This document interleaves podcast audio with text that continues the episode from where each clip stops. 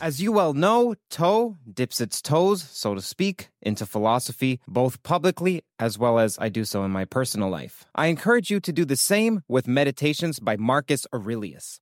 Nearly 2,000 years after it was written, this guide to personal growth remains eminently relevant for anyone seeking to lead a meaningful life. Meditations isn't your average self help book. In fact, it was the emperor's personal journal, and this makes it useful not only as a form of propositional knowledge, but to aid perspectival knowledge, something that John Vervaeke talks about as exigent, though missing in our culture. We sit in this improbable, even preposterous position of having the opportunity to peer into one of the deepest, soul searching, thoughtful, private questions, internal struggles that the once leader of the world thought about in his moments alone like, man, I would love to interview him if Marcus were a guest on Toe. Maybe he would be a fan of the CTMU. Maybe he would be a Kastrup sympathizer. I'll leave that up to you. Dive into the philosophies of Marcus Aurelius today with the book that Ryan Holiday said is the greatest book ever written. Meditations is available from Penguin Random House at prh.com slash meditations. If you're merely listening to this podcast on Spotify slash iTunes slash etc., then you'll miss out on the equations being written, so see the link in the description for the YouTube video. While you're clicking there, it would be great if you left a review, as I didn't find out until recently, reviews radically help the promulgation of the podcast. Thank you in advance. Now for an extra quick note. Quick note before the podcast begins. What I found is that people who criticize string theory generally aren't physicists who have looked at the derivations of the equations of string theory, and thus they're simply parroting their criticisms from others by calling it quote unquote disconnected from reality and quote unquote a theory based on pure beauty. The beauty of string theory is evident when one studies it. And it's also false to say that string theory hasn't produced any physics. String theory is a true contender for a theory of everything, much more so than even loop QG which is merely a theory of quantum gravity. This year, I'll be exploring the flavors of string theory, such as type 2a, type 2b, with acute depth to give a sense of the naturalness of the equations. Personally, I think the word natural is more fitting than the word beautiful. Now, onto the podcast introduction.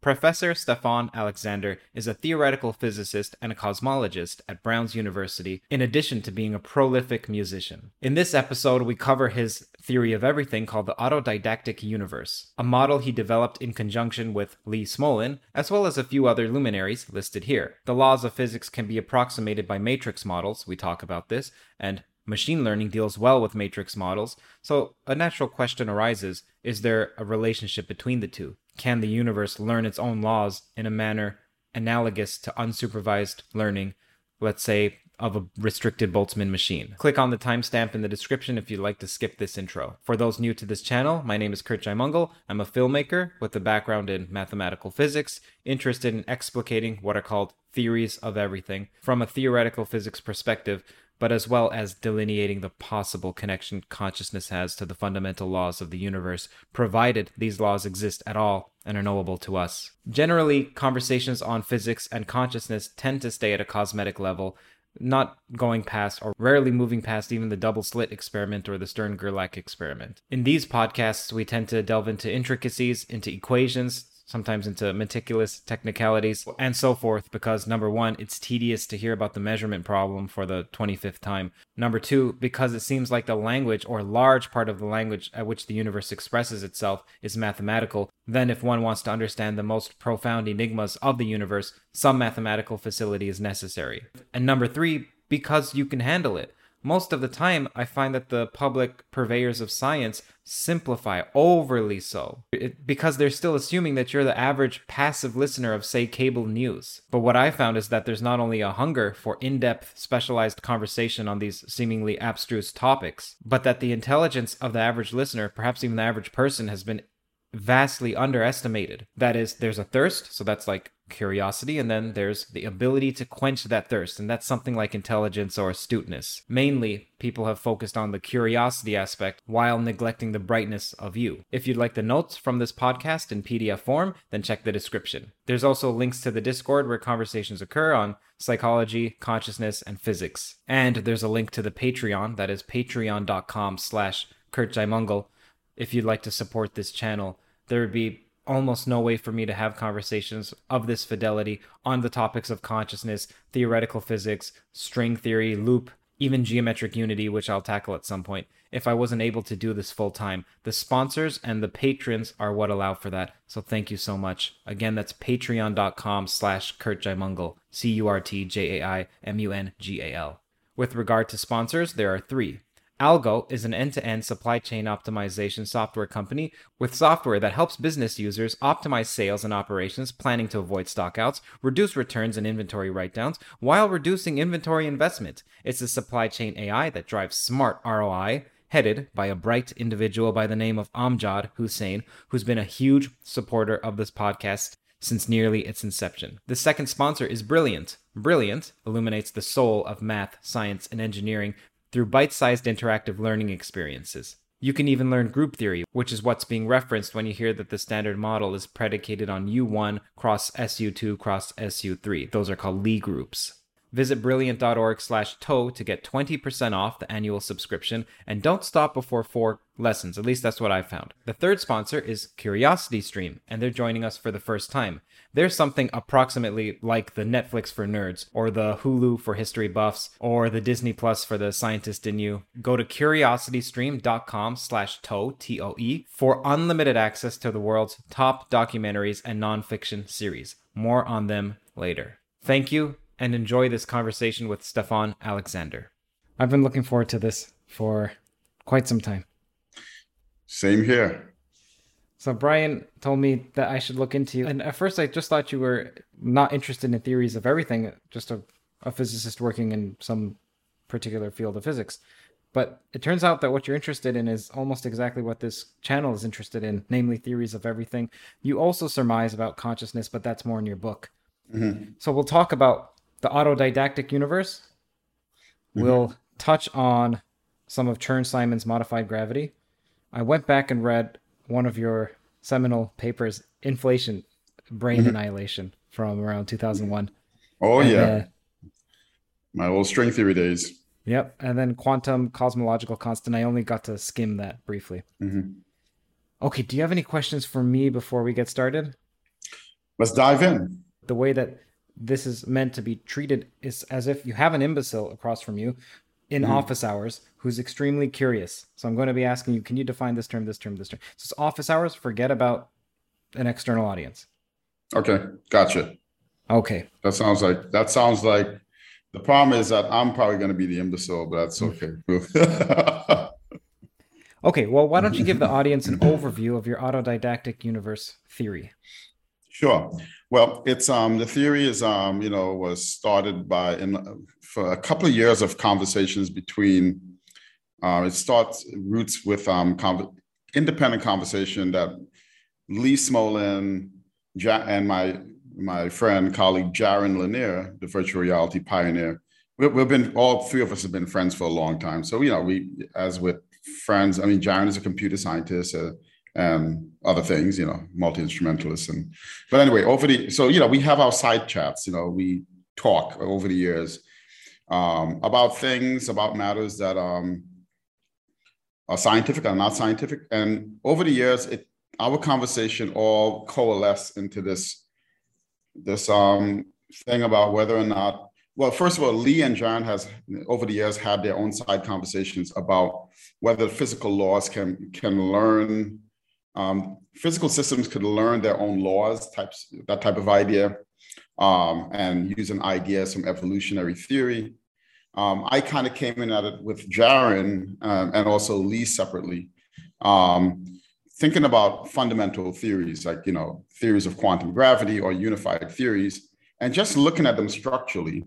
Um, that the observation is that you know what one interesting fact is that if you look at, for example, string theory, and you look at loop quantum gravity, and you look at you know other approaches to quantum gravity, um, even the original ideas of supermembrane theory, the idea that the fundamental degree of freedom is really a membrane, not a string, and when people tried to quantize this membrane, it they ran into problems and they found out that oh, look at this, this membrane theory um, um, could be properly quantized if you turn it into a matrix theory. So at the end of the day, all these approaches to quantum gravity pointed to matrix theories. Okay.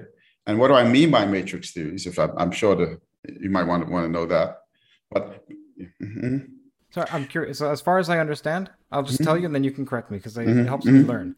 Mm-hmm. Especially because I put myself on the line, my ego on the mm-hmm. line, and I learn better. Okay. So as far as I understand, with the matrix models, you just mentioned that it solves a particular issue, but another issue is created in that they're finite dimensional, and what you want to do is take n to infinity. Is that correct?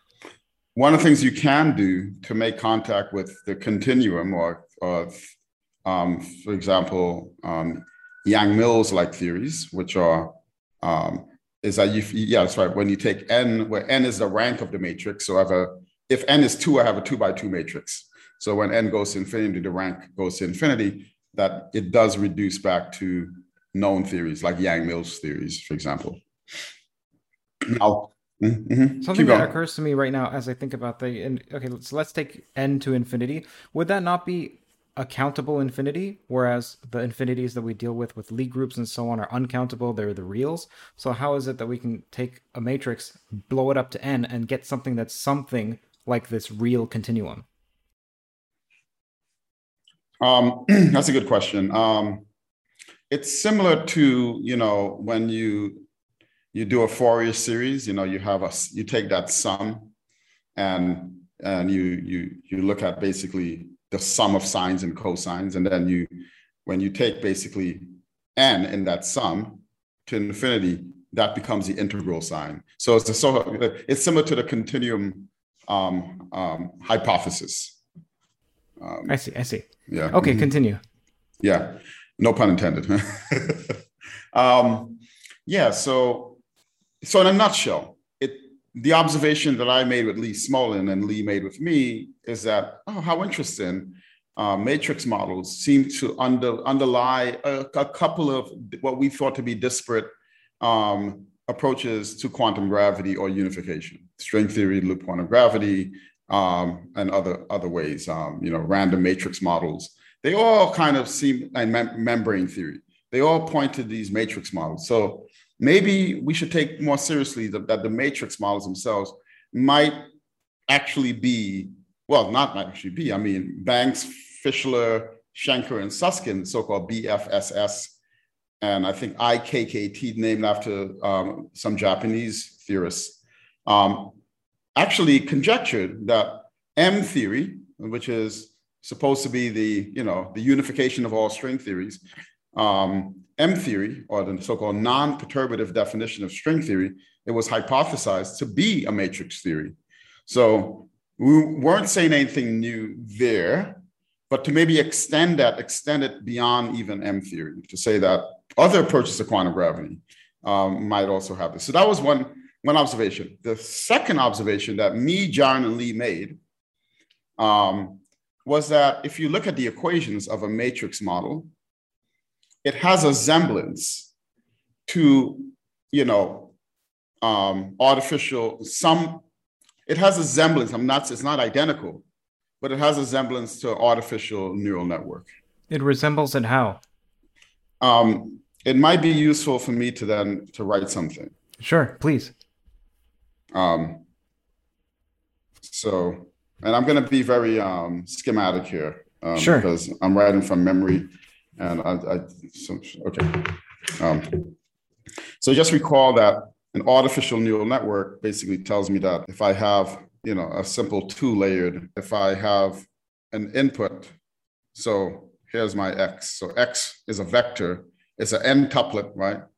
Um, that I can, it can, you know, that think of each point here, each dot is a neuron that could be connected, you know, in a forward way right? I can have connection to, let me call mm, this okay. thing, right? Yeah, yeah. Um, right.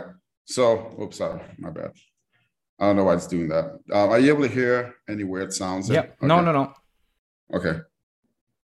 I just want to get right here. So the equation says that if I if I um there's some output um y, right, and there's a weight matrix that determines how how correlated or how um, connected these neurons are. So, for example, X1, right?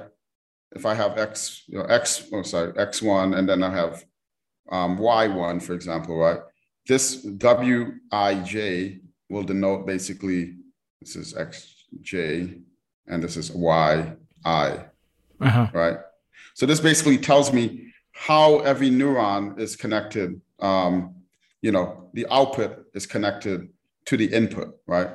And and then of course there's some bias term here that basically helps out with um, um, to to further basically you know to help with bias in these connections. All right, so that's there's a long story here um, about um, neural networks. Sure. And um, all right, so you know, this is very similar to um, statistical inference, right? If I basically have, um, in this case, a line, and I tell you the slope of the line, I can adjust the slope of the line basically to basically um, fit to fit some data, right? Given an input, um, you know, the the output will basically mac, you know, sort of um, maximize or um, the slope will basically maximize. In this case, if you try to get the best um, standard, you know, uh, mean, um, you can basically um, use this. This is a multidimensional version of statistical inference. I see. Right? I see. Okay. Yeah. Okay. Now, the mate, um, the matrix. So one thing to take notice of here is that mathematically, I'm basically performing some kind of linear transformation from one one vector to another vector, and the weights basically is this transformation matrix. That's one way I like to think about it, right? Okay. Okay. Um, so in a matrix model, um, what we have is something similar, not similar or um, but what we have is a situation where we have. So the analogy, first of all, let me let me spell out the analogy. The analogy is instead of having neurons um, that um, are represented by vectors, right? Okay. Um, what we're the idea here is that okay, we have matrix we have matrices, mm-hmm. which are basically tensor products of vectors. So in other words, I can, for example, I could take the tensor product of say two vectors xi tensor xj, right, and then I can have a matrix xij, right. So likewise, I can I can have some correspondence where the equation of an artificial neural network which is mapping the idea of a perceptron or an artificial neuron, um, is represented as a vector. The idea here is that the matrices, right? Um, there's a sense in which I can I can um, isolate some components of this matrix, and I could freeze. And this freezing procedure again is in is spelled out in the paper, um, and it's a long story. Um, but I just want to spell out the basic idea. Sure, is sure, that, sure I can basically isolate vectors in this thing, in this matrix model. And, what do you mean when you say you can isolate them? Hmm. Okay, so let me let me say another thing here. You mean like how they can be decomposed and then you just pull out one of them? Yeah, yeah. So let me let's so in the matrix models, what we have is basically is let me actually write down one of these matrices, okay?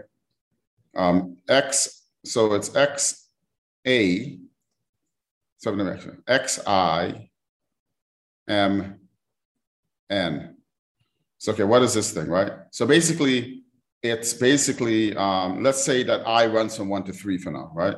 So this will be X1, X2, X3, and then I'll still have MN here,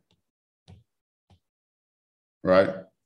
So, um, so one thing I could do here is assume that MN is say um, completely diagonal, right? So I can basically make some approximation and collapse this mn, right, into some x. So in other words, here's xmn, right? And what I now want to do is basically only look at these components here, the mm-hmm. diagonal components. Okay. I can play with that for now, and then you know just look only at the diagonal components of this, M, you know, this MN matrix. And there's something okay? that allows you to say that it's diagonalizable? Yes, there's something that allows me to say that. Right. Um, and so that's that's that's one that's one thing you can do. But there are other there, you know one of the things that we are currently working on as we speak in the follow-up paper is exactly how to turn this thing into a you know um, into a bona fide um, into a bona fide learning architecture similar to an artificial neural network but the upshot is that if you look at the equation that i wrote um, oh, why is it not allowing me to okay those matrices from when I was reading your paper, I, if I understand correctly, it's something like the BFSS matrix models. But mm-hmm. then what I was wondering is, and this is my rudimentary knowledge, that the a more general form of BFSS is BMN, and it takes into account a Chern-Simons term and so on. And it also mm-hmm. is not in Minkowski space; it's in PP wave, which to me sounds as if it's more general. So I'm curious, why didn't you use the BMN model? Why did you choose to use BFSS? Good question. I mean, right now we're not choosing. In fact, we're not even choosing. We're just trying to figure out. Okay, the idea is that there are all these matrix models, as you said, BMN, BFSS, IKKT. What we're really focusing on is to actually liberate ourselves from really. Um, we really want to use that as a motivation, but not yet um, commit ourselves to any one of those models. Actually, so the matrix model that we actually did um, commit ourselves to is something called a cubic matrix model. Um, and that was actually authored by, um, you know, motivated by Lee Smolin. So the idea would be in this cubic matrix model is that you have, um, you know, you have a Lagrangian, okay, um, that has a matrix. Let me call this thing um, a matrix X. And so now, but this matrix actually has a kinetic term, X dot square. Now, I'm suppressing the MN indices here. So it has, okay, I'm suppressing it. So it has kinetic energy, and then it will have a potential that depends on X, except this potential is cubic in X. So it's cubic in a sense because it's a matrix, it's a commutator, right? like this. Because matrices, remember, they're matrix values, so the products will be commutators. And as a result, the equations of motion of these matrices, you know, the dynamics of these mm-hmm. matrices classically will be something that looks like x dot, right? Is there's some there's probably some coupling here, let me call it lambda, is going to be lambda, you know, x comma x because I, I have to take a derivative with respect to x. And if you look at this thing here, right, the idea is that, you know, if you look at this here, this is like, I want to now think of this x dot as my y, right?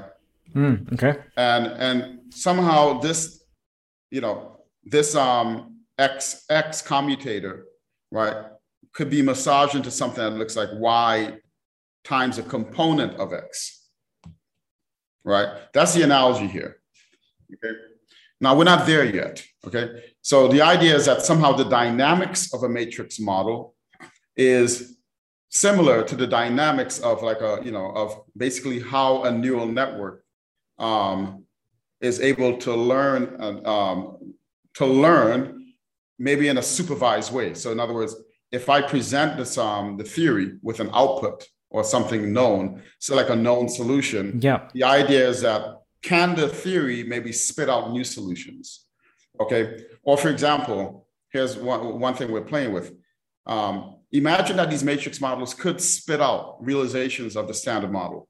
So in other words, because they're n by n matrices, you know, um, so therefore it might correspond to a group SUN, where special unitary group n, then you can imagine that basically SU3 times SU2 cross U1 may pop out as solutions of this theory, okay? Um, and the idea would be like, given that we know that this is a solution, right? You think of that as the output, The same yep. way we present a picture of a cat or a dog and have the a neural network learn that. The same way we uh, we're using a matrix model and the dynamics of the matrix model itself, right, as a learning um, architecture. So there's nothing external to the system. It's sort of like you know, in it's part of the system itself via its dynamics, its equations of motion. Um, and the idea here is if you if you're in a one-to-one correspondence between a learning architecture via neural networks um, and the dynamics of the matrix model, if we're able to make this correspondence between X and and you know this uh-huh. correspondence, okay, right? Um, so let me see if I can make this a cleaner statement here. So on one side, I have an artificial neural network, and right, it has dynamics, Y maps, uh, uh, in, I'm sorry, you know, input. Sure. Goes to output. And then what happens is that what's going on here? The weights then get adjusted. So the weights are the things that actually get adjusted in this learning, right? The weights get optimized. Likewise, if I have a matrix model, and then there's something like the standard model as a solution, can we use, can we use, um, can we use the dynamics? Can we use, um, let me see, hold on a second. In the paper, did you focus or restrict yourself to restricted Boltzmann machines, or did you try out others?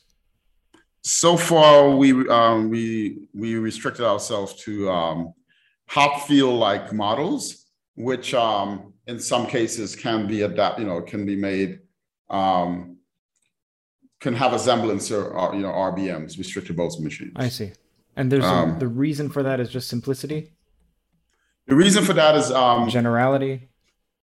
Generality and and um, it's yeah and simplicity at the moment. But we're definitely keeping an eye out for other other ways. But let me so this that's right. So the idea here is that this correspondence here is instead of input output via the you know, um, artificial neural network, right?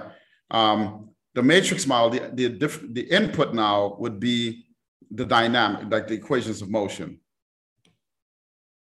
So we use the equation of motion itself as a learning mechanism. And the idea now is that what are the weights? How are the weights being adjusted? And we, we, the idea here is that the things that get adjusted might be the parameters of the standard model. Mm. Because one of the big unresolved things in, in um, theories of everything and like string theory or even grand unified theories is that you can spit out solutions or realizations of the standard model. But as you know, because of the la- this issue of the landscape, it's hard to tune those parameters. So we're saying, okay, embrace that. But really, what's going on? Maybe it's that the universe is actually learning, and you know, um, it somehow, you know, finds a solution if the solution is stable in some sense, stable meaning that it's it's because these weights are being adjusted, um, and the idea could be that um, these weights that are being adjusted will correspond to the parameters of the standard model. So it's a big dream at the moment, ah. um, and it's a research program, but we're kind of in the middle of it right now. You know, well, you worked with Lee. Lee has this idea of evolutionary black holes, and that in the genesis of each black hole is another universe with differently tuned constants and it's predictive in the sense that if we're in the typical member of the space of universes we should see certain formations of black holes be maximal because the universe is constantly trying to maximize the amount of black holes it creates. Now is that similar to this? Was this spawned by it? Is Good that, question. can, this, yeah. can that be derived from this? Is it distinct? Yeah. I mean so lee um, to my memory you know was the person that came up with the landscape um, idea in that in that in that instance in that um, picture of black holes spawning and being used as um, a mechanism to determine not to determine but to to populate this landscape um, with different parameters of our standard model, for example. So of the coupling constants.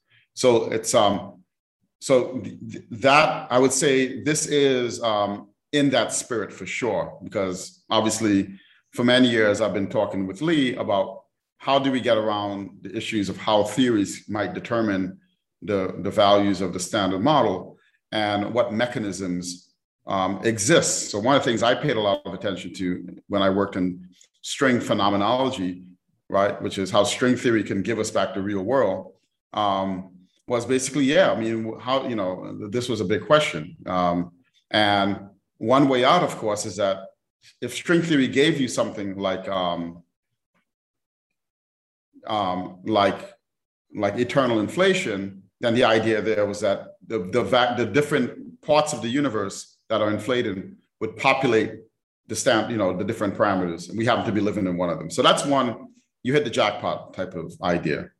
Mm. Um, the other one, so, but you know, I've always kept an open mind about other alter other ways of thinking about maybe there's something about the theory itself that's determining this. And so the idea here is to really simply put a learn to think that maybe there's some kind of learning in the in the sense of artificial neural network um, but instead of it being a neural network, is the degrees of freedom. Instead of being a neural network, it's actually the matrices, which are now the fundamental degrees of freedom, mm. that are playing the role of the perception, perceptrons. Mm-hmm, mm-hmm. And then the weights are being adjusted. The hope is that it's going to be the parameters of the standard model. That's it. That's it. Interesting.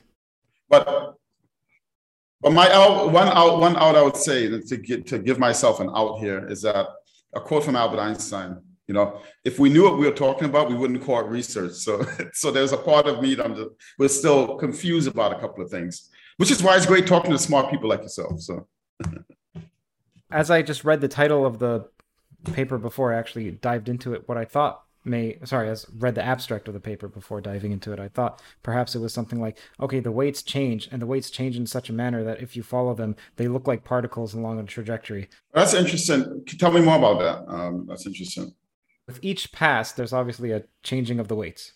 Mm-hmm. Can this yes. changing of the weights be seen as a trajectory? And then, if so, can that trajectory map onto what we think the particle's trajectory should be?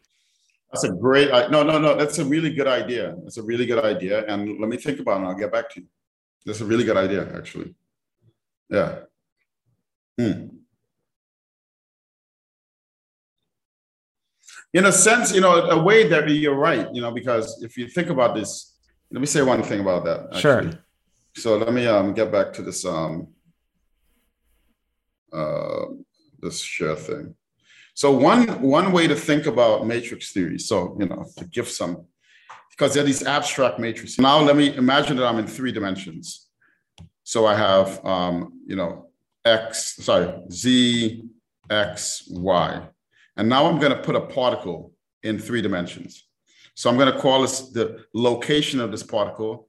I'm going to give it, it's of some vector x from the origin, right? And obviously, I can look at the components of this vector, right? So let me just, uh, um, so there's some component of the vector. I'm going to take that vector sign off and label a component xi, where i goes from one to three, right? So x1 is x, x2 mm-hmm. is y, x3 is z right? Um, it's good. So now I'm, I'm going to now think about this particle confined to live on a sphere. Okay. Right. And now the sphere has some basically some um some basic area, unit area. Okay. Good. Now the picture in string theory is that actually these matrices correspond to the correspond to the configuration of a of a of a, a particle in string theory called a D zero brane. So actually, this will be a zero dimensional um, particle, but it's fuzzy. Mm. So it, so what happens is that in smooth continuous space times, xi is just some vector that will denote any any position on my surface. But the fact that xi and xj, for example, don't commute it corresponds to these D0 branes. So the idea is I have these D0 branes sitting around here, and there's strings that basically are attached to these D0 branes. So mm-hmm. that when they cross each other, um, you know, brane one, um, the D0 particle is a D0 brane, right? Yeah. D corresponds to Dirichlet, meaning that a string ends on it with a Dirichlet boundary condition, and it ends at a point, right? So then you can now focus on the, the point particle but it differs from an ordinary point particle in that it doesn't commute. The same way X and P don't commute in quantum mechanics. In this case, X1 and X2 is not going to commute. So what that corresponds to this thing called. Can I make a yeah. quick aside for the audience? Please, please. Say, whenever you have a DP brane, so PM um, just is an integer, that means the spatial dimension. So if you ever hear D6 branes, it means it's a seven dimension because you have to plus one for time. So right now D0 essentially means point, but you could still have world lines, which is what I believe is captured in the BFSS Very nice. model. So and, like for what you just said, this will be a D2 brane, and that will be a membrane for example yeah. Just it helps clarify sometimes these small terms i know when i was learning which by the way just so you know as a confession Stephon i i try my best to study for each interview assiduously. And this one there was a personal family matter that i had to get to. And so it put a monkey wrench in my studying for this. And for the past 10 days or so i've I knew nothing. I knew no Chern-Simons. I knew no Pontryagin. I don't even know how to pronounce that. I basically had to learn all of this, and I still know a modicum of it just to prep for this. So even before this, I didn't know what a D zero brane was. So I'm saying this because these are questions I had, and I'm sure the audience as they're watching would have similar questions. Wonderful. Right. So that's as you correctly pointed, D and a, a D1 a D1 brane would be a string. That's right and that, therefore D0 brane will be a point particle. And so the idea here is that the, is that the D0 brane is that the matrix that I just talked about, matrix yeah. theory, corresponds to the position of a D0 brane in a non-commutative or so, so-called fuzzy space-time. So that's a nice picture to have in your mind when we're thinking about matrix theories, what they could describe. They're describing the motions of these D0 branes but in a space-time that's not commutative. Now, we're not, it's not only describing that. I mean, that's just one limit of the theory where it's doing that, but it's a useful thing to think about. And another way you can think about it too is um, the membrane, for example, you can think of it basically as a collection of D0 branes that come together to form the membrane. So the basic building blocks in this matrix theory are these D0 branes and the things they can do. And why is that interesting for the insight that you had there? Because when I think about the interaction of these zero branes, for example, it corresponds to the commutator XIXJ, right? And if this is in some comparison correspondence to Wij, the weight matrices of a learner that you're talking about, then remember a potential a potential energy, right, determines basically the trajectory of the particle. Yeah. So I think you I think you have it's a really nice insight you have. So I definitely will take it seriously and and think about it the, that correspondence. You know, sometimes I say that it's it's often useful for people who watch this podcast to watch it once and be befuddled and not understand and it's basically in the second passing that you get the true understanding the re- the way that i like to think about it is that one is thirsty like they're curious they're they're inquisitive and so they want to drink but often it's it's best often. It's not always the case. Right. often it's best to try and drink from the fire hose not because to you're going to fail drinking from the fire hose but at least the point is to get wet. I think wheeler said that. People are trying mm-hmm. to drink but the point is to get wet. So how about i'm going to take a couple sentences from your paper with this mm-hmm. abstruse unfathomable language for most people. Then we're going to break them down term by term so that afterwards people can go through and decipher it and understand what was meant Sure. Okay, so I believe this is just the abstract of the Chern-Simons modified GR. So Chern-Simons modified gravity is an effective extension of general relativity that captures leading order gravitational parity violation. So first of all, there's Chern-Simons. We're going to explain that. Effective extension, going to explain. Leading order, going to explain. And gravitational parity violation. So what is Chern-Simons? Very good. It was named after, um, of course, um, the authors. Um, someone who I who I consider a friend and a mentor, Jim Simons, um, mathematician and um, billionaire philanthropist um, and polymath, mm-hmm. and overall great and overall great guy. he's he's one of actually he's one of the most humor funniest people. He's like a, you know people I know. He he just he's um he, he makes me anyway. So Jim is um he makes you one laugh. of the architects. Of, yeah, makes me laugh. Um, and of course his um, his um, collaborator um, Chern. Um, so Chern Simons is based on this piece of math, um, which is magical piece of math, um, and that basically has to do with something called um, invariant forms. Okay, so if I give you a manifold, a, a, a manifold, you know, can I characterize? Um, can I characterize um, properties of this manifold? And this, in some cases, topological properties of the manifold. So, for example, one thing you can, if you have a donut, you can characterize how many holes a manifold can have without, no matter how much you deform the manifold locally, can right there's an invariant which mm-hmm. is the number of holes that it has an invariant because no matter how i change coordinates uh, whatever i do smoothly to this manifold this thing is going to be so is there a way to mathematically measure these types of topological things and what jim and simons and cherns discovered was a new way a new a new characteristic class um, called a Chern Simons, a new invariant called a Chern Simons mm-hmm. invariant. And what's special about it um, for physicists is that it's um, right. If you know the degrees of freedom already, like of a gauge theory, for example. So now let me get down to earth here. So if I give you a gauge theory, the gauge theory is described like like electromagnetism or Yang or the standard model by a connection, right? So or a gauge potential or the photon field, right? The photon field is this thing called a mu, mm-hmm. right? And the Chern Simons theory says that if I give you, can you see this? No. Uh, all right, so I'm not going to share a screen. Um, Hear that sound?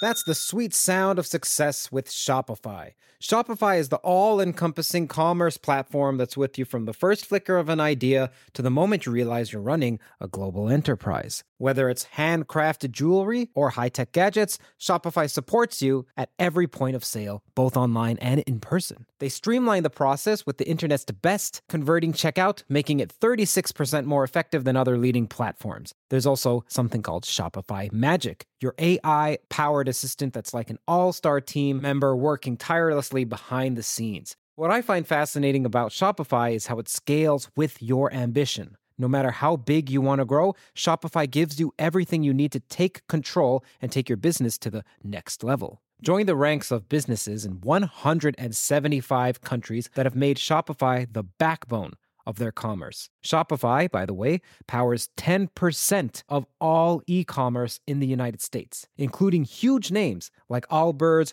Rothy's, and Brooklinen. If you ever need help, their award winning support is like having a mentor that's just a click away. Now, are you ready to start your own success story? Sign up for a $1 per month trial period at shopify.com slash theories, all lowercase. Go to shopify.com slash theories now to grow your business no matter what stage you're in. Shopify.com slash theories.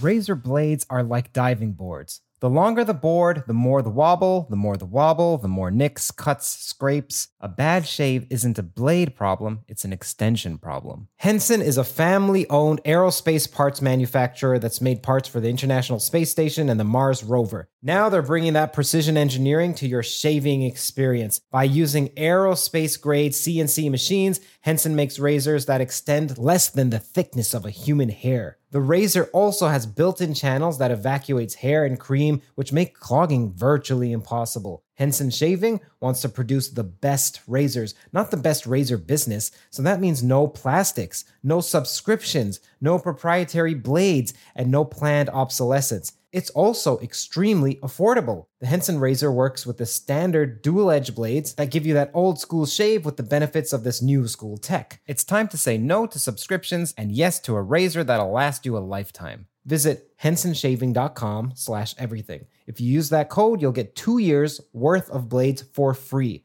Just make sure to add them to the cart. Plus 100 free blades when you head to H E N S O N S H A V I N G dot com slash everything and use the code everything. So we're informed that if I give you an electromagnetism a mu, where mu runs from zero to four, this is the right of x, x, um, right? it's a four-dimensional object, right? So the zero component of this is some scalar quantity.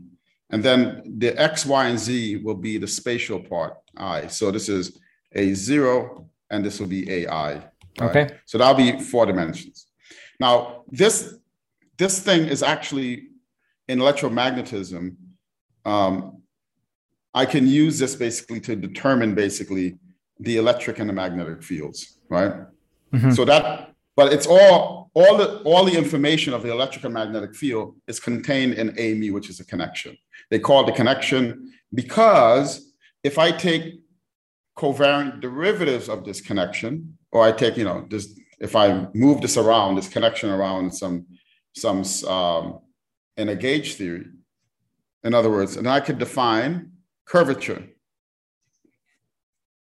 Wait, this thing is. Uh, that's weird. Okay. So I'm going to start again. Uh, you can define this so-called field strength tensor. I know this is reviewed for a lot of people, but just to be for completion. And basically by taking derivatives um, of um, where this is partial derivatives with respect to zero, x, y, and z. Yeah. I can define this object. So here's the beautiful thing about Chern-Simons. Chern-Simons theory tells you that if I know f mu nu and I uh, and I can get it from a mu, I can define this invariant in three dimensions, which is just a, let me say, tensor f. And what I mean by this tensor, it's really an anti-symmetric tensor product, right? So the Chern-Simons so invariant, like because or is it it's different? a, let me call it a wedge product. Okay, very good. It is a wedge. So I, I just I didn't want to mystify people, but it's what we call a wedge. That's right. So a wedge F is in fact related to this proportional to this Chern-Simons invariant. And this thing, a, a wedge F, they appear to be local quantities. They are, when I say local quantities, they're not topological, right? Mhm, But when mhm. I take the wedge product, right, and I integrate this over, like say, if I have four dimensions and I take a three-dimensional boundary, M3, Yep. M3, that basically this thing is going to be, this thing is an invariant, right? Um, it's going to measure some kind of topological, it's going to measure a topological invariant. Okay, and when you say it's an invariant, do you mean it doesn't matter which M3 you take, you'll get the same value, or what? Um, Like, what exactly is being invariant here? The value of this over yes, what? the, yeah. So if is this thing is some, if this thing is some, yeah, if this thing is, um, you know, this thing is some, some, um, um, let me see, it's some integer modulo something, which I'm not remembering right now. But basically, this um, integer modulo something, which I forget what it, what it is, is um, is the invariant. Um, so that's now that's the math side of it, and I'm by no means a, diff, um, a differential geometer. I'm just a physicist. Um, I can just now tell you. So that's what that is mathematically. But there's a lot to it in the math literature, right? And Right, in its right. own right, it was a great math. It was a tremendous mathematical discovery. But the thing that's amazing is that Chern-Simons theory has found itself at home in uh, you know Nobel Prize winning um, um, discoveries in physics. Like when Jim and Chern were coming up, they had no idea it would actually be applied. You know, it, it, they just made this mathematical discovery. Um, and now, like, you know, anywhere from the fractional quantum Hall effect, it's, it's, you know, it's found there. Um, in the standard model, it, it's, it, it's a key, it plays a key role in establishing anomalies and anomaly cancellation. In fact, the Chern-Simons term, I can say something even cool about this. Mhm. In the standard model, the Chern-Simons form, what's called a Chern-Simons form, which is, as I said, A wedge F, right? Um, um, That's for of a certain dimension, correct? It's like one dimension yeah, for this, or so or in this case, this is in three dimensions. Yeah, I see, I see. let, let us be in three dimensions. It could be also in four dimensions, three or four dimensions, right? Ah, I didn't So know. A wedge F, right? So um, there's so this A wedge F here. Um, and turns out that is proportional to a, a current. So in the standard model, we have currents, right? You know, the electromagnetic current. Um, and one of the most one of the most important things in the standard model is that these currents are conserved. So, for example, I look at you know current going in is equal to current coming out, which is a statement that d mu of the current J mu, right, right, is zero. Right. But you know, this comes from Maxwell equation that says that, you know, um, this is basically coming from the statement that d mu f mu nu, right, is J nu. Right. So if I take another derivative of this thing, then by definition, you see it comes from Maxwell's equations. So what's important here? It turns out that this is no longer the case in um, the standard model when I turn on quantum corrections. Um, this is a major, this is a so-called the ABJ anomaly, but actually this can be, when I turn on quantum corrections, this is proportional to D, um, D of the Chern-Simons. I'm being schematic here, okay? Yeah, and when you say when you turn on quantum corrections, what do you mean by that? You um, you add a Chern-Simons term? Very good when I to me to say when I when I say turn quantum corrections is that if I look at basically um, say the interaction of um, um, in quantum electrodynamics, if I say I look at a photon that basically um, you know I can take you know electron and it could scatter off in you know um, of a photon, right? This is like an electron e prime. Um, I can imagine like doing things like having another photon leg here, right? Mm-hmm. that will be a quantum effect. And this mm-hmm. is now starts looking like something called, um, well, but you can have other quantum effects, uh, uh, so-called loop diagrams. And the one there's one special one called a triangle diagram, like this, where I have an electron loop, for example, going around, going around, and then um, photons coming in, like this, so I can have basically this type of quantum effect. This quantum effect, if you go and calculate it using Feynman's, you know, um, rules, will give you this thing here. I see. And this is the famous result of uh, Adler, Bell, and Jackiw, um, right, the ABJ anomaly. So it turns out the standard model will do this, and this is not good. Yeah, and this is not good. Why? Ah, it's What's not good because uh, the big deal there is that it actually um, it violates the fundamental principle of quantum mechanics, which is it violates unitarity, the, the conservation of probability. Um, um, so you can probably see where this is coming from because if you can now think about this loosely as the probability current, right? Then I now this is no longer zero. And in quantum mechanics, the, prob- the current probability current has to be conserved. All right. So, so it turns out that Chern-Simons theory is a part of the standard model, right? And how it just so happens, though, that the standard model, all the contributions of all the currents correspond to all the different forces, completely cancel. So when I sum over all the currents, okay, um, I sum over all the anomalies, it turns out that they, they, it vanishes in the standard model. So that's what makes our standard model quite unique, actually, mathematically. That, that it cancels anomalies. So that's another place Chern-Simons theory shows up. Okay, and then the the other place it shows up is actually in string theory. In string theory, the Chern-Simons theory shows up to actually in a magical way, it also plays a role in canceling the anomalies in string theory as well. It's called a Green-Schwarz mechanism. Right, right, right. Right. Chern-Simons gravity now is another place um, that I played um, a role in in pushing over my career as um, a, a, way of a new way of not a, a, a way of thinking about gravity that has the Chern-Simons term in it. Can we go back to the other page where we had the anomaly? This one? Before that. Okay. see here. Oh my God, this is a mess. I need to. Yeah, no, no, that's fine. That's fine. Okay, you can see on the right hand side. What an anomaly is is when there's a violation of the conserved current. But I'm unsure. Is that all that anomalies are? Are there other types of anomalies other than quantum anomalies? In other words, whenever someone says there's an anomaly, are they always referring to that the right hand side is no longer zero? Very good. So let me, um, um, good question. So let me just say another in general. If I, this is a general statement I'm making about anomalies, okay? For any current um, that is conserved, that's a, right, that is conserved. Um, I'm going to put on the right hand side the letter A.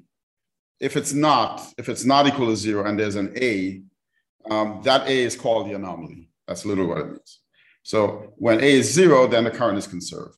And the question you're asking is, can an anomaly arise um, in a non-quantum way? Mm-hmm. Right? Um, that's a good question. I, you know, um, um,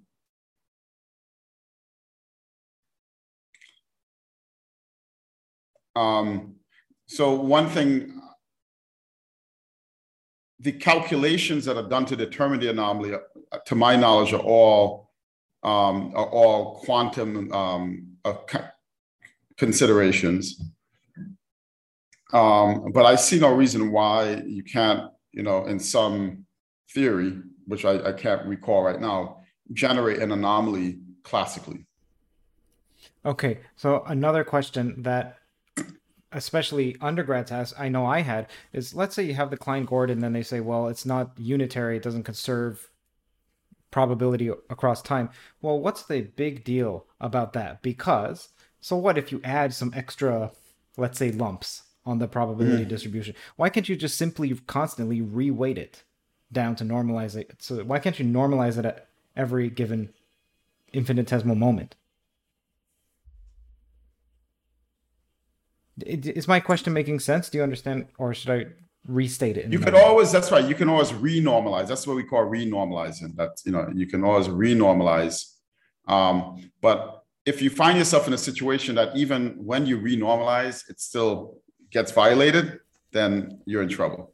I see. I yeah, see. Yeah. So, yeah. is there a way of determining a priori whether that a on the right hand side at the bottom equation is renormalizable, or is that some large prospect of many people it takes their lives sometimes or is this fairly simple to see? This is not renormalizable. Very good. Um, that's right. So the very good. The A that's generated um, actually has a divergence as well. And that that divergence, when I say divergence, I mean it, uh, there's an infinity when I actually, you know, take um, when I integrate out, when I integrate to, um, you know, to high, high momentum, right? In this, because remember, this A is coming from the internal legs. Um, and that, no, I would say that that's um, getting into, um, you know, um, no, this, this is a question, the question that I think this is pointing to is, what is it about the anomaly that's leading you to deduce that you that the theory is not renormalizable. Oh, no, sorry, that the theory is not unitary. And this has to do with something called the Ward identities. And what, the minute you have these anomalies, you can show that these Ward identities, um, which are identities having to do the unitarity of the theory, um, you know, is violated. I don't, yeah, I, I don't have a, I, I need to think more about that. I don't have an intuition for it. Sure. It's a, it's a, it's a well-defined question. It's just that um, yeah. Sure. And then also looking at this middle equation, the one that has the sum with the d and the cs, why is it a difficult problem to get rid of an anomaly when it seems like, well, if my understanding is correct, you add a, certain term to a Lagrangian, if it's as simple as that. In some cases, it is. So you add a certain, in this case, a Chern-Simons term, perhaps then an interaction term with the Chern-Simons term, but you add a term nonetheless. Then you go through this standard Noetherian identity to get the charge current, and then you find that you get an extra term which completely cancels it. So why can't you just why is can you not just reverse that process to try and find out what terms should I add in order to cancel this? Or is that like highly non-trivial? No, no, we do have these anomaly canceling conditions um, in the standard model. And what that bo- boils down to is for the anomalies to cancel in the standard model, the charge assignments, you know, the way you identify the charges of the quarks, the leptons, and you know the quarks and the leptons, um, and the color of the quarks, um, they um, and the gauge groups. Remember, the, the, that's what I mean by the color, the isospin, as well uh-huh, as the uh-huh. you know the charges. Um, the charges, the assignments, the fact that the quarks have one you know fractional charge is precisely because when I add up the anomalies from all the, the other interactions, um, it, re, re, it, it so those charge assignments are the things that actually are allowing this anomaly to cancel. I see. Interesting. Yeah. Interesting. Yeah. Stephon, I want to know what do you consider to be a theory of everything? The reason I ask this is when I asked, so, well, some people say, well, it needs to incorporate consciousness or it needs to explain the origins of the universe. Some people just say unify gravity in the standard model. Mm. What does a theory of everything mean to you? It's a really good question. Um, well, I mean, I have um, my ambitions now are um, I would say that, for example, if string theory um, was able to provide like as a solution and a you know that meets the standard of what a solution is in string theory that gives us back say something like like an early like at the very least an early universe scenario that is consistent with observation um Maybe it's inflation, maybe it's an alternative to inflation. I would literally say that string theory, therefore, modulo its difficulty in telling me why that solution is preferred over other solutions would be a theory of everything. All right. Uh, um, and, and then I would uh, uh, and then I would add about you know the, the, more like the questions of like okay higher level organizational properties of matter including life and including consciousness I have some thoughts about that too, but I would say that um, you know at this level, I would call that a theory of everything. So it sounds like that's been a a common thread throughout your entire career because around 2000 2001 or so but you've been working mm-hmm. at it probably in 2000 you had the inflation of the D-brane D-brane annihilation mm-hmm. and that That's seemed right. at least seemed to produce something that looks akin to the big bang and i believe you used some data to show i'm not sure if you if you made a prediction and you showed how it matches with the prediction. I'm not sure about that, but either way, that sounds like a through line. Mm-hmm. Yeah. So um, I was trained as a string cosmologist, meaning that um, you know someone that knows both string theory and enough cosmology, enough of each. Okay, but certainly not a master of either. Um, to because back then this was the year 2000, 1999, 2000. The call was um, can we? It, it, some people, why some people felt string theory wasn't developed enough. Some of us felt it was developed enough to then ask questions of, can we reproduce something like cosmic inflation? So I went to my first postdoc trying to do that. Um, and that was my take on how to do that. So I guess the fact that it was published meant that, you know, it met some standards. Um, and but it, one of the things it did do was it opened the floodgates for other string theorists. And I certainly wasn't the first and the only one. Um, um, but anyway, opened the floodgates for others to then improve or develop d- different ideas, but similar um, ideas, you know, with string theory, that somehow these D branes are playing some role in, um, in describing the early universe and four dimensions out of 10 dimensions. Did you do that work at UBC? Very good. Um, I I spent a lot of my time thinking about that idea when I was at UBC as a grad student. Um, but then I really did it when I was a postdoc at Imperial College in London. I remember the first time we talked, I think the only time we talked about a mm-hmm. year ago. That's how long this podcast has been in the making. Mm-hmm. So you said, Oh, Jaimungal, Jai Mungal, wait, I, I went to school with your brother. Okay. Mm. Do you mind telling me a story about my brother? Well, I think he's a genius. Um, I, you know, I, I remember when I, okay, so first of all, um, one thing I think is interesting to, to note is that, you know, um, my parents immigrated from Trinidad when I was a kid to New York City. And, you know, all throughout my, my growing up and um, I kind of was, I was alone. I was the only one, you know, there were lots of other really bright people around me, but I felt like, okay, I'm this immigrant guy from the Bronx and there weren't really many people I saw that looked like me or that was from a similar mm-hmm. cultural background.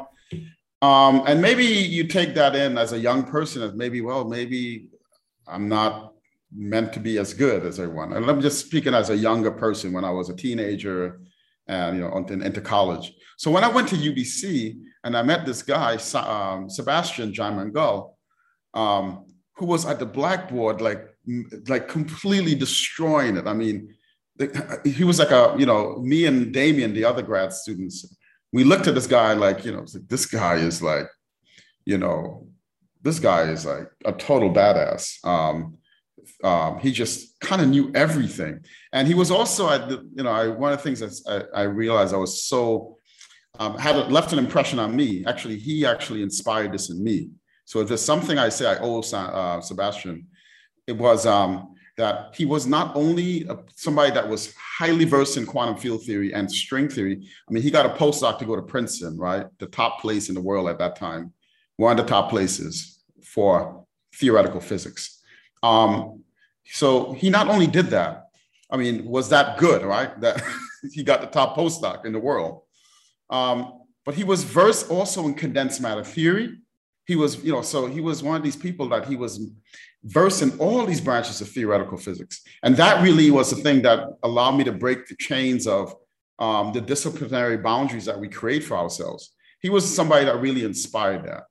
So, um, and, and so anyway, meeting him also gave me a confidence booster because I was like, oh, wait a minute, look at this, you know, this other, like, you know, um, um, I guess he's from Trinidad, um, Canadian Trinidadian, right? Was that right? He's, but he was born in Trinidad as well. Oh, so it's okay. So yeah, from from my background, that was just like the top guy, you know, the top one of the top grad students in the world in, in theoretical physics. So that gave me a real confidence booster that like, you know, and then we also spoke a lot. We talked a lot of physics and I learned a lot from him. He actually was the one that taught me taught me wedge products when I was a grad student. Nice. Give Sebastian a big hug for me.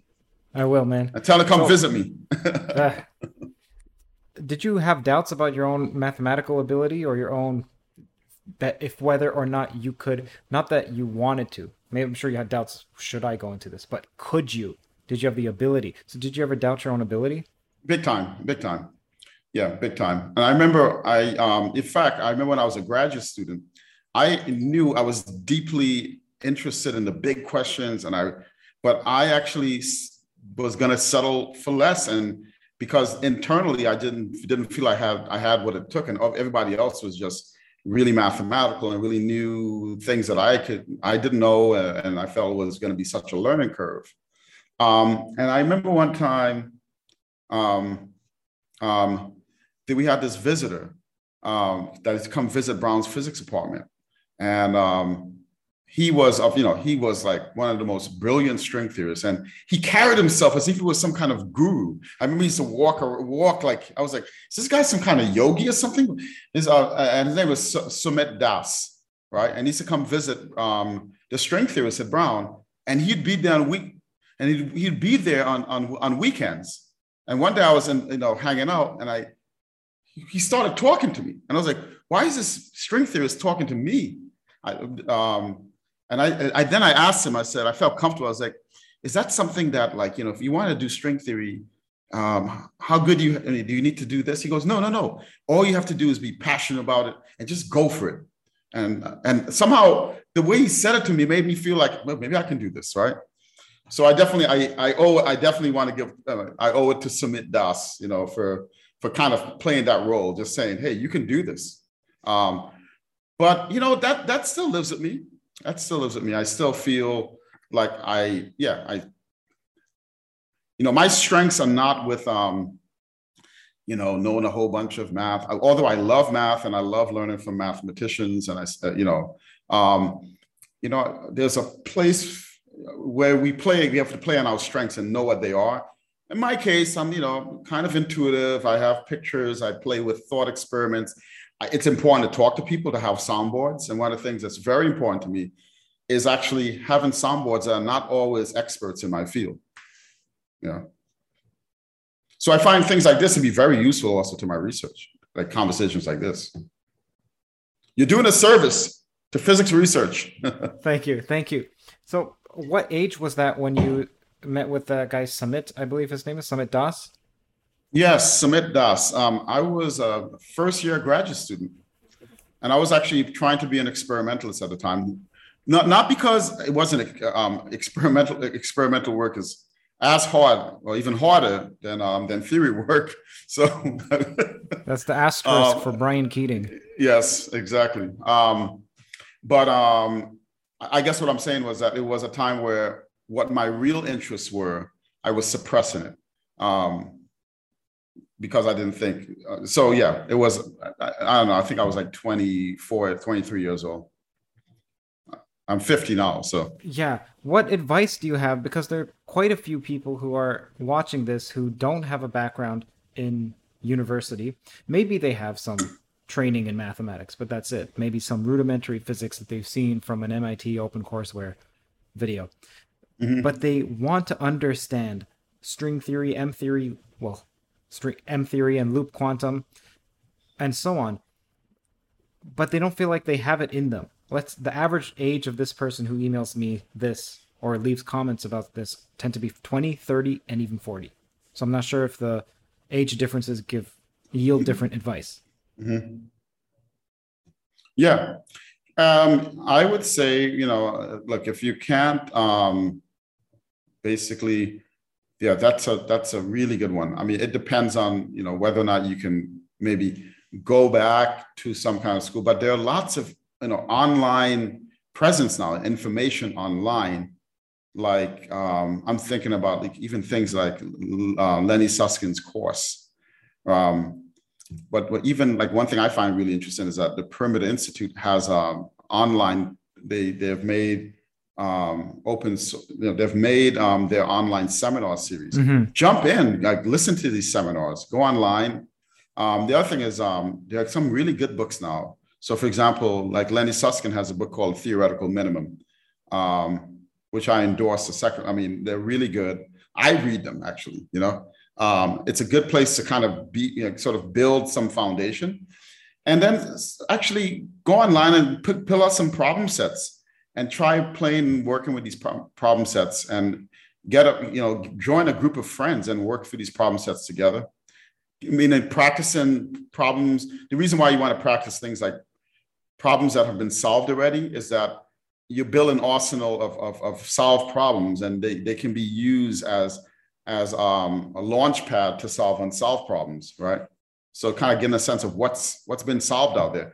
And then I actually recommend um, one of the reasons why I actually, and this is not an advertisement, I literally wrote my second book um, precisely because I wanted to, um, I wanted to um, um, fill a, vac- a, a vacuum um, in terms of how people can start thinking about research problems. What, what are the cutting edge things that we're thinking about now?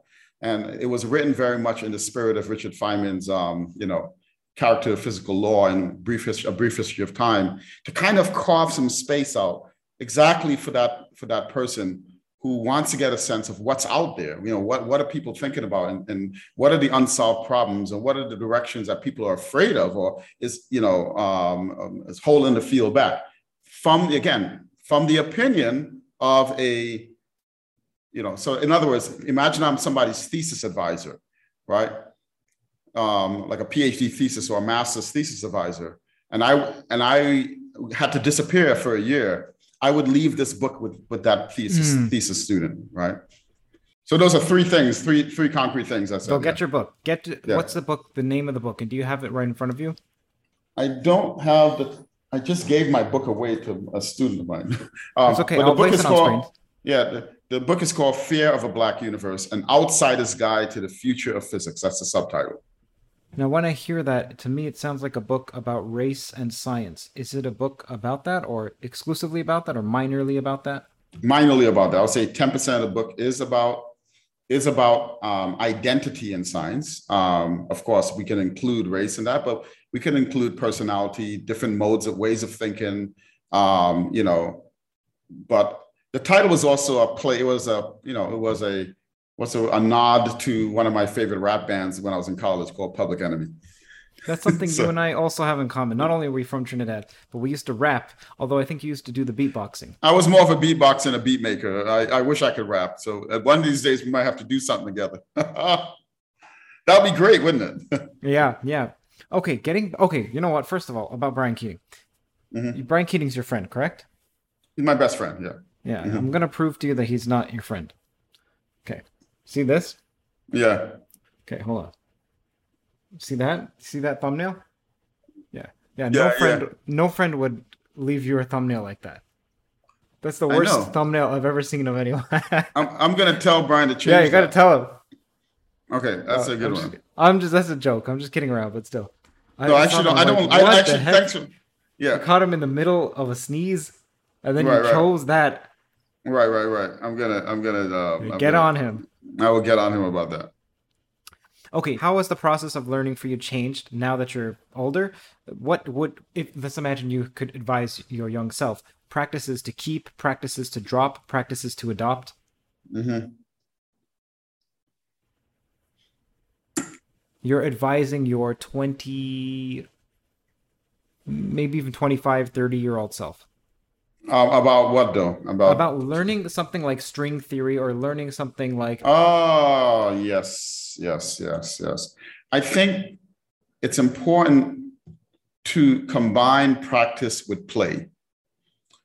Um, so rather than, you know, if I, you know, if I'm learning something, you know, like the the, the equations of motion coming from varying the string world sheet action, for example.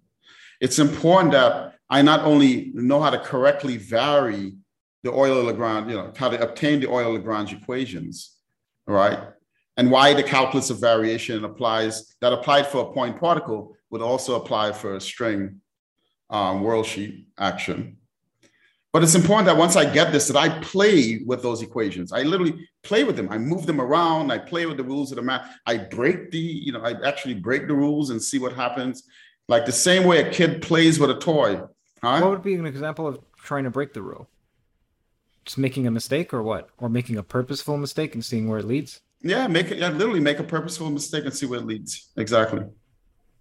That's interesting. Um, yeah. So I'm one for playing with breaking the equa- breaking the, the equations. Um, well, you know, you know, kids don't try it at home. So, but this is definitely something you can try at home, and you might learn something. But when you go out and you give a talk or you write up, you try to write a paper, you're obviously not going to put that mistake there. But it's you do those things just to see, you know. Um, again, that's kind of like yeah, that to me is just like you know the idea of playing with with um with things. What would be an example of a time that you played? You purposefully did something incorrect in order to see where it lead. What would be a time that that led to an insight? Can you give me an well? Example? I think I think the paper that I wrote with um with Michael Peskin and Shaheen Sheikh-Jabbari on leptogenesis, or you know the, the origin of matter over antimatter um, we propose that this can take place during the period of um, early universe called cosmic inflation.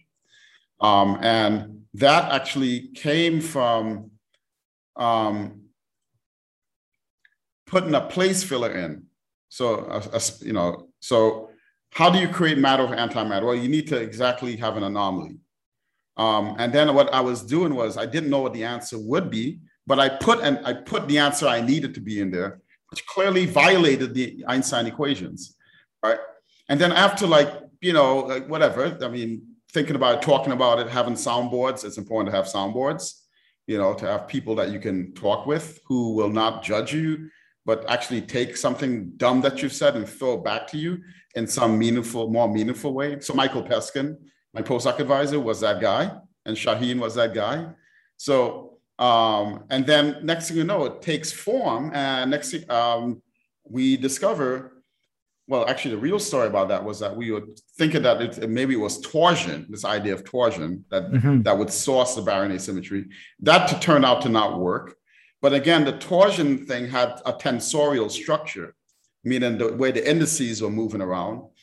And um, when I was, I went to Caltech that year and I visited Marc Kamionkowski, the great cosmologist, Marc Kamionkowski. And then I was telling Mark the idea, and Mark goes, "Oh, you should take a look at this paper I wrote. It might be useful." And then when I look at the paper, it had actually, for other reasons, it had this Chern-Simons thing. When I came back to Stanford, we started playing with that, and it turned out to work. Ah, so that's an you know an example of like. Um, so I don't know if that was like deliberately making a mistake, but it was sort of like, yeah, I think that in this case, you put It's a almost like filler in. You're fudging. You're literally fudging. It's what Einstein did. He put a fudge factor in to make it work, right? For dark energy. in this case, there was no anomaly, but you needed there to be an anomaly because there is an asymmetry. We need it to be a harmless and yeah, a harmless anomaly. Okay. So uh, for the people listening, when you when there's that J in the current, J isn't always current as in electric charge current. Yes. It can be other types of conserved quantities, or or quantities that need to be conserved. Yes. Okay. So what would so in that example, it would look like D mu and then J mu at the top. What would that J represent for? Very I'm good. Assuming, I'm assuming Excellent. this is do, okay. So this will be the current associated with leptons. So the electron is an lepton, the neutrinos are leptons, right? So these are the leptons. And there's a quantity called the lepton, the lepton number, right? Um, the same way you have like an electric charge, there's actually a leptonic charge. And that leptonic charge, it can be violated by an anomaly. And that's that that one is fine because it's so-called global anomaly. It doesn't depend on space-time. And those anomalies, Sorry, I want to make sure what you. I don't want to Mhm. lose. Okay, so you said that the lepton charge can be violated by an anomaly. You mean to? What, what do you mean when it when you say it can be violated by anomaly? It's not just because the way that I see it is that you have your theory and then you find out oh it's anomalous. It's not that oh I can make this anomalous because I feel like you can make any theory anomalous. very good. So the lept in its standard model, the lepton, it turns out that the lepton current is not anomalous. With exception, and this is where the exception is, if you turn gravity on, there's a gravitational anomaly, and that is a gravi- the thing that's doing that is a gravitational Chern-Simons term. Right? And and it turns out that if you have a gravitational configuration, meaning in a gravitational field, that gives you a non-vanishing Chern-Simons gravitational term, it could source lepton number, right? Um, so it can source, um, in this case, the production of lepton. So you may not say source, it will create leptons. That's one way of thinking about it. Um, You know, I want to talk about something that is, it sounds like it's not inspirational, but it is. There are certain no-go theorems in physics and in math, but let's talk about physics. What are some examples of no-go theorems that turned out to be a go theorem, like you could find your way around it? Um, Firstly, let's explain to, or you should explain to the audience what a no-go theorem is. Very good. A no-go theorem is a statement. So I'll give you an example of a no-go theorem, and maybe I can, um, you know, um, actually, let me. So a, no, a no-go theorem is Weinberg's no-go theorem about um, any adjustment mechanism for the cosmological constant. So the statement says that you can't use, um, say, a in this case, a scalar field with a potential.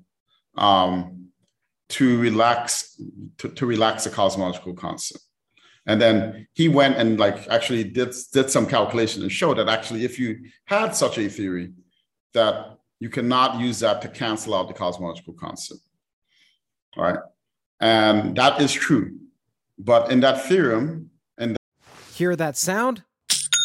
That's the sweet sound of success with Shopify. Shopify is the all encompassing commerce platform that's with you from the first flicker of an idea to the moment you realize you're running a global enterprise. Whether it's handcrafted jewelry or high tech gadgets, Shopify supports you at every point of sale, both online and in person. They streamline the process with the internet's best converting checkout, making it 36% more effective than other leading platforms. There's also something called Shopify Magic, your AI powered assistant that's like an all star team member working tirelessly behind the scenes. What I find fascinating about Shopify is how it scales with your ambition. No matter how big you want to grow, Shopify gives you everything you need to take control and take your business to the next level. Join the ranks of businesses in 175 countries that have made Shopify the backbone of their commerce. Shopify, by the way, powers 10% of all e commerce in the United States, including huge names like Allbirds, Rothy's, and Brooklinen. If you ever need help, their award winning support is like having a mentor that's just a click away. Now, are you ready to start your own success story? Sign up for a $1 per month trial period at shopify.com slash theories, all lowercase. Go to shopify.com slash theories now to grow your business no matter what stage you're in. Shopify.com slash theories. That theorem, there were some axioms, there were some assumptions about, in this case, that if that scalar field relaxes to a vac a ground state, remember the field is can roll, and then it, when it gets to its ground state or to its minimum, the minimum of its potential, if that ground state is Poincare invariant, then what Weinberg said is complete is you know is true. But if the vacuum state is not Poincare invariant, then that assumption, that no-go theorem doesn't apply because you've relaxed that assumption. So now you you have a loophole. Right? So you can now try. So then people realize that by now constructing so-called P of X theorems, theories. Um, these are theories where the scalar field is actually has a non-trivial kinetic term. Um, and those theories have ground states where the kinetic energy is still non-vanishing, right? And it's not a Poincare invariant vacuum. So recent manifestations of trying to solve the cosmological constant problem um, have, by really good people, have used um, those, um, those types of relaxation mechanisms that evade Weinberg's no-go theorem or evades one of, one of, one of the assumptions of that no-go theorem. The reason I said that helped. This, yeah, yeah, yeah. It's mm-hmm. actually inspirational, and the reason is that mm-hmm. it seems clear. Oh, you have a no-go. Someone said there is no way. Look, this is math. This is physics. There is no mm-hmm. way around it. But then you realize, well, there are hidden assumptions. You mentioned axioms. I I call them enthymemes, which are just unstated assumptions embedded in your question or embedded right. in your statement.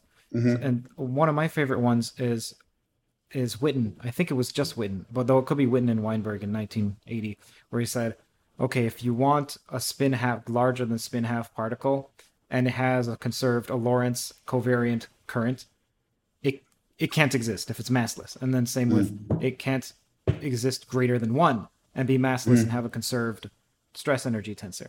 And then right. so that se- seems to indicate well there can't be a graviton because graviton has spin two and mm-hmm. massless supposedly and no mm-hmm. charge supposedly. Mm-hmm. But then you and the assumption that was made is was so implicit that they never made it explicit and they didn't realize i don't know if they realized until someone else i don't know maybe it's juan maldacena came along and said well okay that's right it it cannot exist in this space time but it can exist in another space time and i mm-hmm. believe mm-hmm. that's part of the origin of the holographic principle no that's very good that's very good i think um excellent point now i don't i don't have a i don't remember but i can um i think though that the weinberg witten theorem um wait is it weinberg does make an assumption about the underlying space time. And I can see how anti de Sitter space, which is the space time um, ADS CFT is based on, holography, um, that version, um, I could see how that could a- avoid the Weinberg-Witten theorem.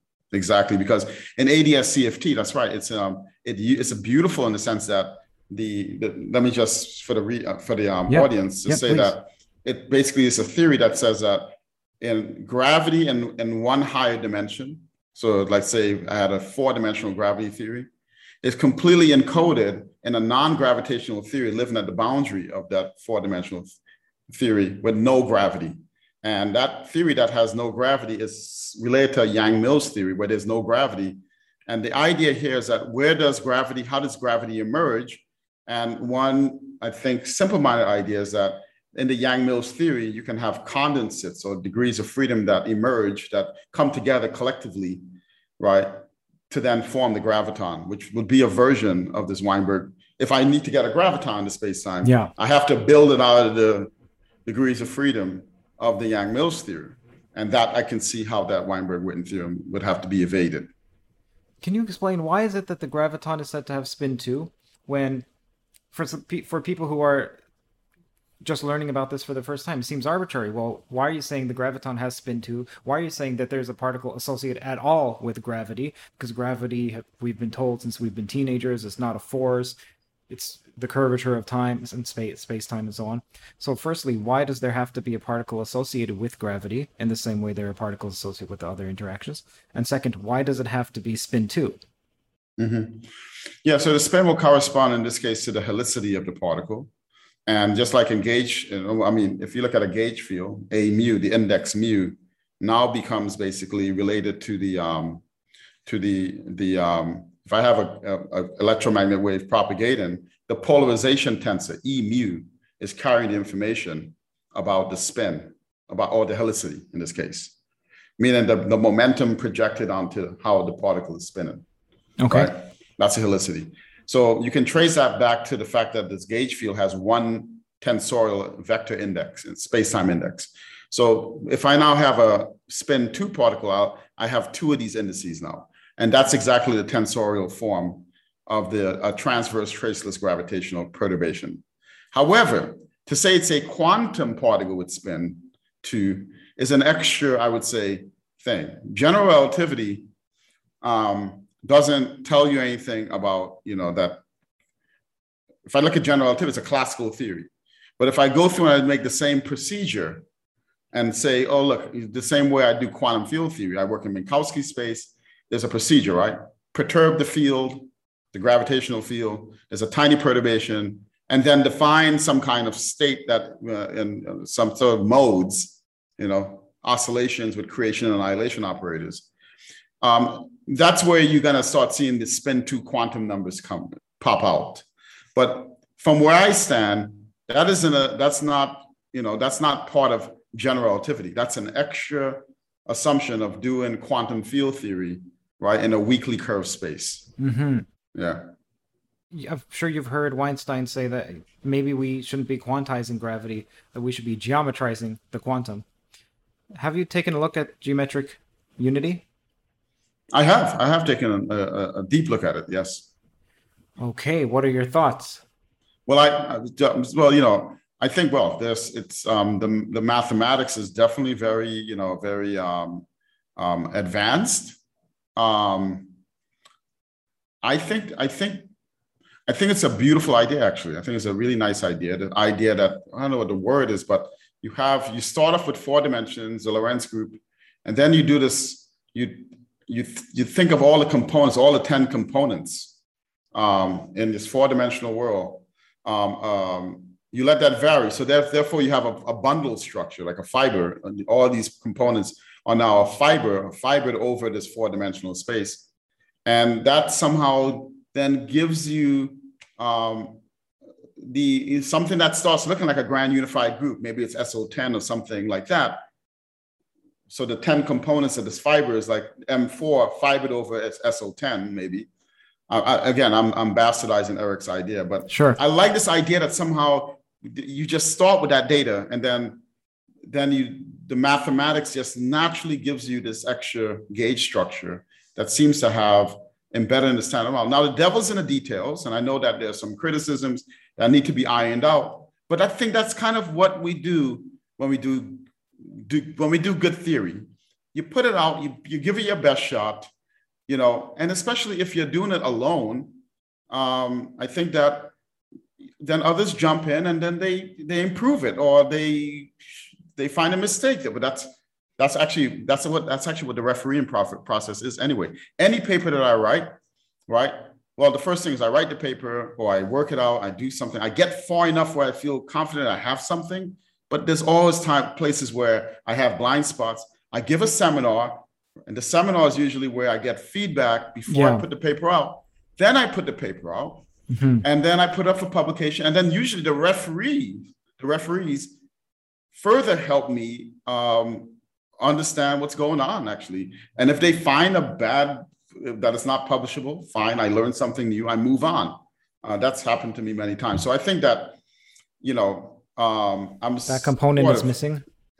I think that component is he. Yeah, I think that component is um, is missing precisely because he, you know, Eric is um, you know sort of going at a lot of this alone, and um, I encourage him. He put it out, and I think that people should read it and take it very seriously and and and play with it and um, and scrutinize it. And I think that there might be some gems in there. Okay, even if it's not, it doesn't turn out to pan out to be correct in you know um, in terms of what it's what it's trying to solve, which is unifying the standard model with general relativity in this new way. At the very least, for me at least, I, i am reading it or I've read it so that I can learn some things, and I'm, I'm definitely I've definitely learned some interesting things, and it got me thinking about um, unification in, in in different ways now. So it's been it's valuable. We should have more of that. Have you read Wolfram's paper or Wolfram's physics project? Um, a little bit. Not. I didn't. Uh, you know, uh, the answer is I intend to. I intend to when I have uh, more uh, some time. Yeah. Um, I do know that it does. It is related to some ideas in graph theory. I also think that again, it's a, it's um, some nice ideas out there. It may strike some resonance with other things like matrix theories and other approaches. Um, but I'm all one for let's populate the the theory landscape with ideas and let's scrutinize it and, and, and learn from it. The reason I ask that is that there is a direct quote from you, I believe, in your autodidactic universe paper about how there's how reality works and then there's how we model it. And our mm-hmm. models are somewhat like approximations but then they get closer and closer to the real world. And then you start to wonder how much of the real world is these computational techniques underneath. I don't have the exact line but it reminds me of almost verbatim that's what wolfram thinks. He thinks because computers are, are so powerful this is not exactly what he thinks or why he thinks it i'm just paraphrasing, but computers are so powerful and the computation under his models are so general and so powerful and so predictive in a, in a certain sense that perhaps that is what the universe is. It's computation underneath. That's beautiful. Um, I'll have to, well, that's beautiful. That's what we said. so it's amazing you forget what you write. okay. I know I don't want to take up too much more of your time. I I can keep honestly, I can keep talking to you for hours. We could, no, but we should do. We should. Um, I do have to run off and have dinner actually with Jim Gates, who's somebody I think you should have as well. You know, I would like to. I also wanted to bring to the forefront for because there are quite a few mathematicians and physicists who watch this podcast, and for the physicists in particular, there's some. I'm interested in unification. That's the name of the channel. Theories mm-hmm. of everything. There's been proposed for quite some time now, almost 20 years now, that geometric algebra should be seen as the standard force for unification or the standard language of unification. David Hestenes, Hestenes, mm-hmm. I believe.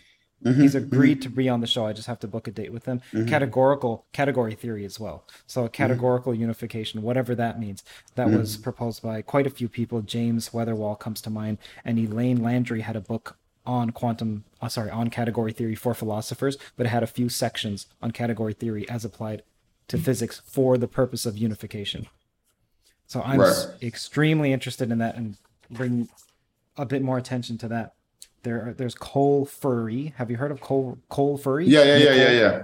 Yeah. So I want to have her on. I've just yeah. So she she she's done very cool stuff. Yeah. Yeah. I yeah. I I love her little her mini YouTube series on the Quaternion. Yeah.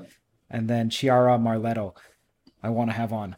However, I don't know. She's like ghosting me. I don't doesn't matter how many times I send her an email, she will not respond, and I don't know why. I don't know if what's, she has. If, what's her name? Chiara Marletto. It's the student of David Deutsch. Oh yeah, I don't know her at all. Um, um, yeah, I don't know her at all. Uh, you got to get going. I got to maybe half the questions. So no, no, but let's no, let's reschedule and, and continue. We can we can do that. Yeah, so let's I'm. I'm, I'm around. So um, I'm I just literally just got set up today. So now that I got the system going, just let me Great. know, and I'm happy to continue talking. Um, Great. And uh, and I'm also like a little bit tired and frazzled. I think the next time you get me, um, now that I know kind of your style, I'll be able to um, you know do some some some better stuff. Yeah. Sure. All right. Well, you did great. Oh, thanks, so, man. Whatever is better, it will be acceptable. Yeah. And yeah, and seriously, tell um tell um, Sebastian I said what's up. I, I will. I will. We the field the field messenger, but I'm sure he's. But I, actually, I'd like to get some advice from him about something I'm also thinking. I'm between you and me. I'm actually looking at my options outside of physics these days. Oh yeah. Um, yeah, yeah. So he's yeah. in math finance. I don't know if you know. Exactly. So I'm actually thinking about that direction myself. Oh, okay. because because you know I'm friends with Jim Simons, so why not? Oh. You know, because I kind of want to talk with him and get some, you know, talk with him. You know. Yeah. So let me know if he's ever interested. The podcast is now finished. If you'd like to support conversations like this, then do consider going to patreon.com slash C-U-R-T-J-A-I-M-U-N-G-A-L. That is Curt Jaimungal. It's support from the patrons and from the sponsors that allow me to do this full time. Every dollar helps tremendously. Thank you.